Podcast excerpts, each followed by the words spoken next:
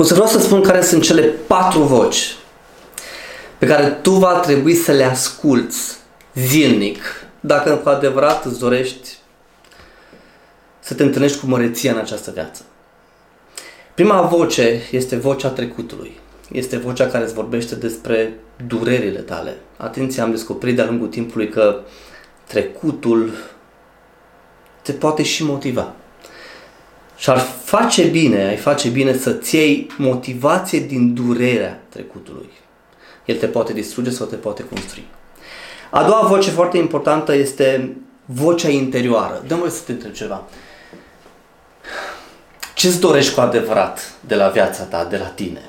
Dacă ar fi în acest moment să te uiți strict numai în sufletul tău, care sunt lucrurile care te-ar motiva? Care sunt lucrurile care te-ar mișca? Care sunt lucrurile care te inspiră, care te motivează? Ascultă-te mai mult. A treia voce pe care vrei să o asculți este vocea succesului. Aici mă refer la vocea celui care te mentorează sau vocea celui care te poate învăța ceva. Aici mă refer la oamenii de succes care te inspiră și care te motivează. Asculte mai mult. De ce? Pentru că vezi tu, ca să rămâi motivat ai nevoie de susținere.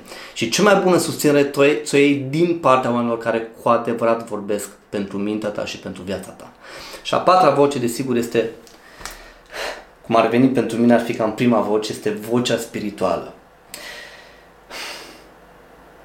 Te rog să te conectezi cu sursa și te rog în acest moment să te lași purtat sau purtată de vocea lui Dumnezeu.